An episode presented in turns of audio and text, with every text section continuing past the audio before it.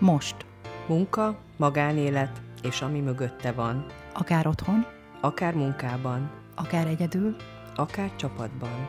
a témák, amik itt születnek, mindenhol veled vannak. Szakértői válaszok itt és most. Dr. Murányi Ildikó, konfliktus szakértő. Antóni Kornélia, coach, mestertréner. Hallgass minket!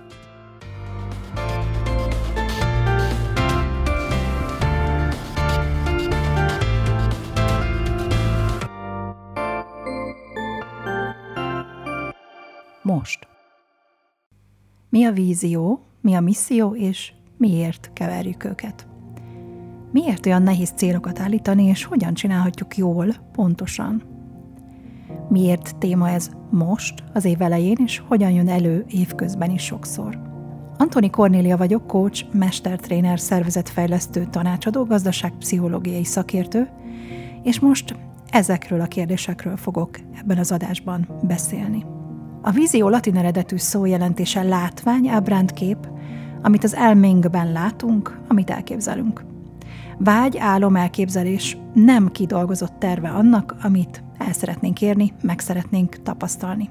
Általában valami távoli, jövőbeli dolog, amelynek eléréséhez évekre, vagy legalábbis nagyon hosszú időre van szükség, legalábbis így hisszük. Minden esetre egy számunkra meglehetősen fontos dolog, ami az életünkkel, életvitelünkkel, életcélunkkal összeegyeztethetően rávesz arra minket, hogy megálmodjuk.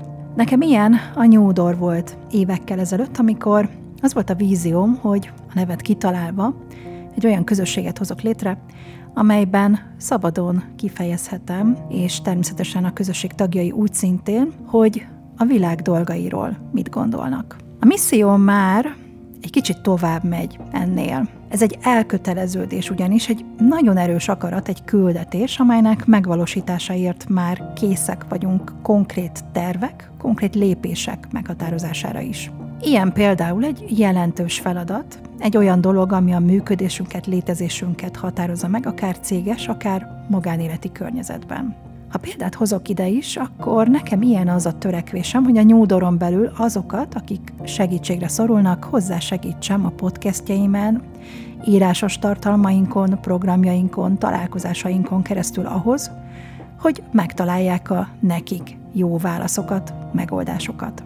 És miért keverjük a két fogalmat? Sokszor használjuk együtt a két szót szinte egymás helyettesítőiként, mert sokan nem ismerjük a jelentésüket, és nem is gondoljuk, hogy a misszió a vízió következménye, holott egyértelműen magába foglalja azt. Ha így egyszerűbb, akkor a vízió az ötlet, vagyis a mit, a misszió pedig a terv, vagyis a hogyan. A harmadik fogalmunk pedig a cél, ami már egy olyan kitűzött mérföldkő, aminek elérése mögött jó, ha valódi lépések, ütemezés, és az eléréshez szükséges minden létező feltétel is ott van. Miért nehéz célt állítani? Észrevettem, hogy vezetők esetében is, amikor célt kell pontosan meghatározni, ez mindig nehézségekbe ütközik. Nem is olyan egyszerű feladat egyébként, hiszen sokszor a vágyak, az elképzelések szintjén ragadunk, és ebből adódóan sokszor másoktól várjuk az iránymutatást, és van, hogy nem is tudjuk, hogy mit is szeretnénk valójában. De hogyan csinálhatjuk jól? Tanácsadói munkám során nagyon sokszor felvetődött ez a kérdés, és sokszor el is vittem azt a két eszközt magammal, vagy ha tetszik folyamatot, amit most ide is elhoztam nektek. Az egyik a SMART, célállítás lesz, a másik pedig a célmátrix. De nézzük, hogy a SMART miről szól. A SMART betűszó a következő öt angol szó kezdőbetűiből áll össze. Az S, vagyis az angol S, specific, azt jelenti konkrét, pontos, jól definiálható. Az M betű az a measurable, vagyis a mérhető rövidítése. Az A betű az achievable, vagyis az elérhető szó kezdőbetűje.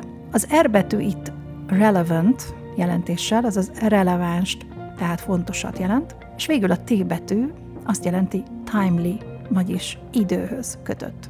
Hogyan tudsz konkretizálni egy célt a SMART segítségével? Azt szoktam mondani, hogy mielőtt nekiállunk célt állítani, tegyünk föl magunknak néhány nagyon-nagyon fontos kérdést. ezek a kérdések a következők. Először arra próbáljuk megkeresni a választ, hogy mit szeretnénk elérni. Bármilyen furcsán is hangzik, sokan nem is tudják, hogy mi is az, amit el szeretnének érni. Ilyenkor azt tapasztalom, hogy sokan még csak tulajdonképpen a vízió, vagy ennél talán konkrétabban a misszió állapotában vannak. A második kérdés az, hogy miért szeretnénk azt a bizonyos célt elérni. Érdemes tulajdonképpen akár olyan felismerésekhez is eljutni, hogy az a cél, amit kitűzünk magunk elé, az a sajátunk-e, vagy máshoz tartozik. Ez azért fontos, mert elköteleződésem és hatékonyságom nagyban függ attól, hogy tudom, hogy ez a cél az az enyém, az az a sajátom, vagy máshoz tartozik.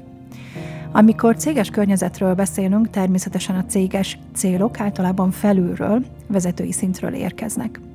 Ezeknek az elfogadtatása, megértése, magunkévá tétele nem is olyan egyszerű feladat. Ezért van az, hogy elkötelezett csapat nélkül egyértelmű nehézségekbe fogunk ütközni a cél elérése kapcsán. A negyedik kérdés, amit érdemes feltenni magunknak, hogy mit teszek azért, hogy ezt az adott célt el is tudjam érni. Ha csoportos vagy céges a cél, akkor a kérdés úgy hangzik, hogy mivel járulhatok hozzá a csapaton belül, hogy ez az adott cél megvalósuljon. Itt nagyon fontos szerepet kap a feladat megosztás.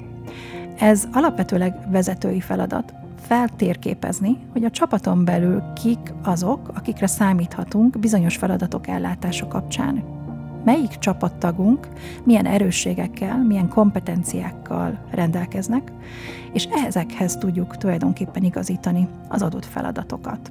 Az utolsó, az negyedik kérdésünk a célállítás előtt az, hogy mikorra kell, hogy a cél megvalósuljon.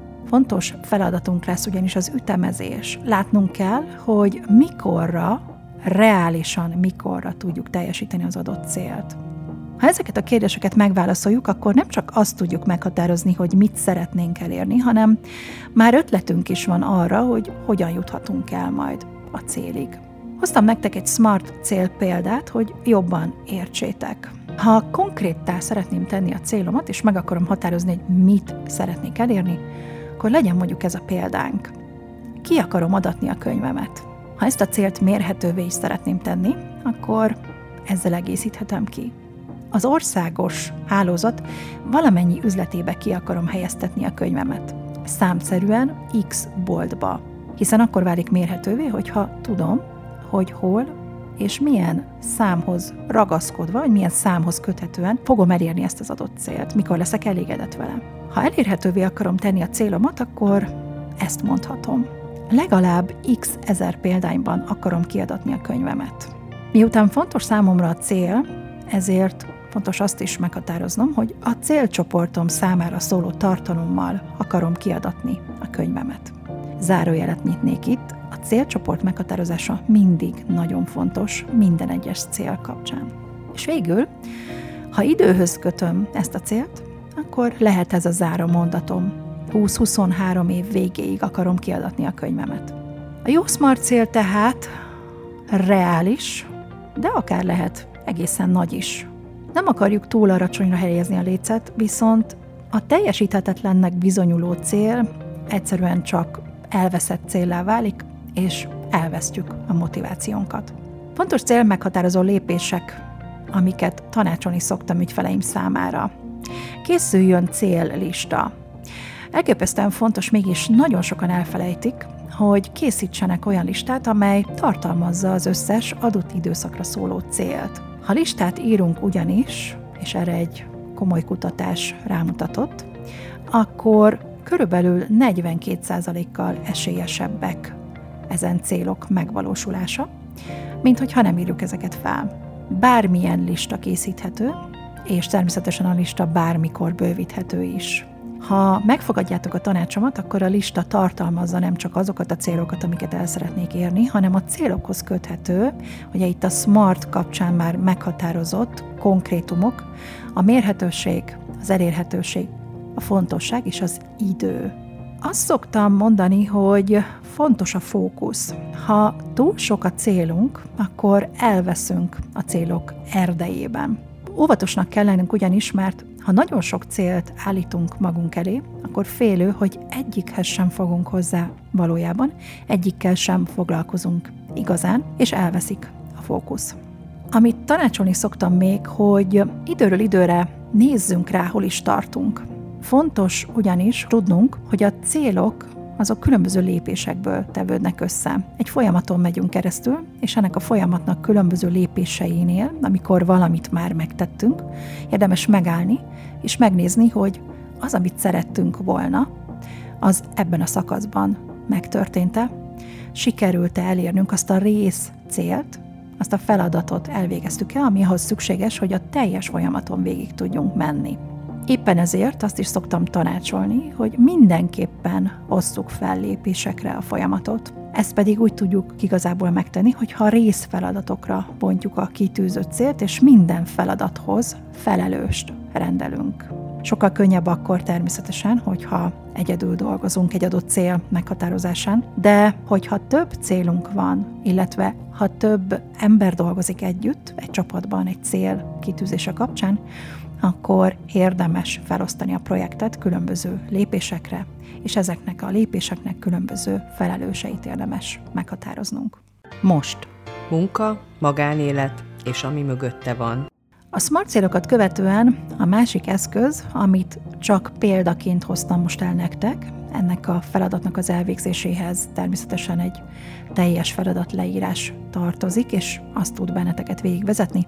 Ez pedig, hogyha valakit érdekel, akkor írásban el tudom küldeni. Ez a célmátrix. Otthoni munkában is meg lehet csinálni, illetve csoporton belül is. A lényeg az, hogy egy darab A4-es lap fog hozzá kelleni, lesz majd egy skálánk, lesz majd egy betűpárokat tartalmazó táblázatunk, és a végén el fogunk jutni oda, hogy azt a nyolc célt, amit meghatároztunk saját magunk számára, legyenek ezek akár magánéleti, akár céges célok, azokat fel tudjuk tüntetni egy úgynevezett célmátrixban. A Matrix mit fog nekünk mutatni? A Matrix bal alsó sarkába kerülnek majd azok a célok, amelyek valójában nem fontosak. Ezek az úgynevezett önfényező vagy bullshit célok, amelyekért eddig tulajdonképpen keveset tettünk.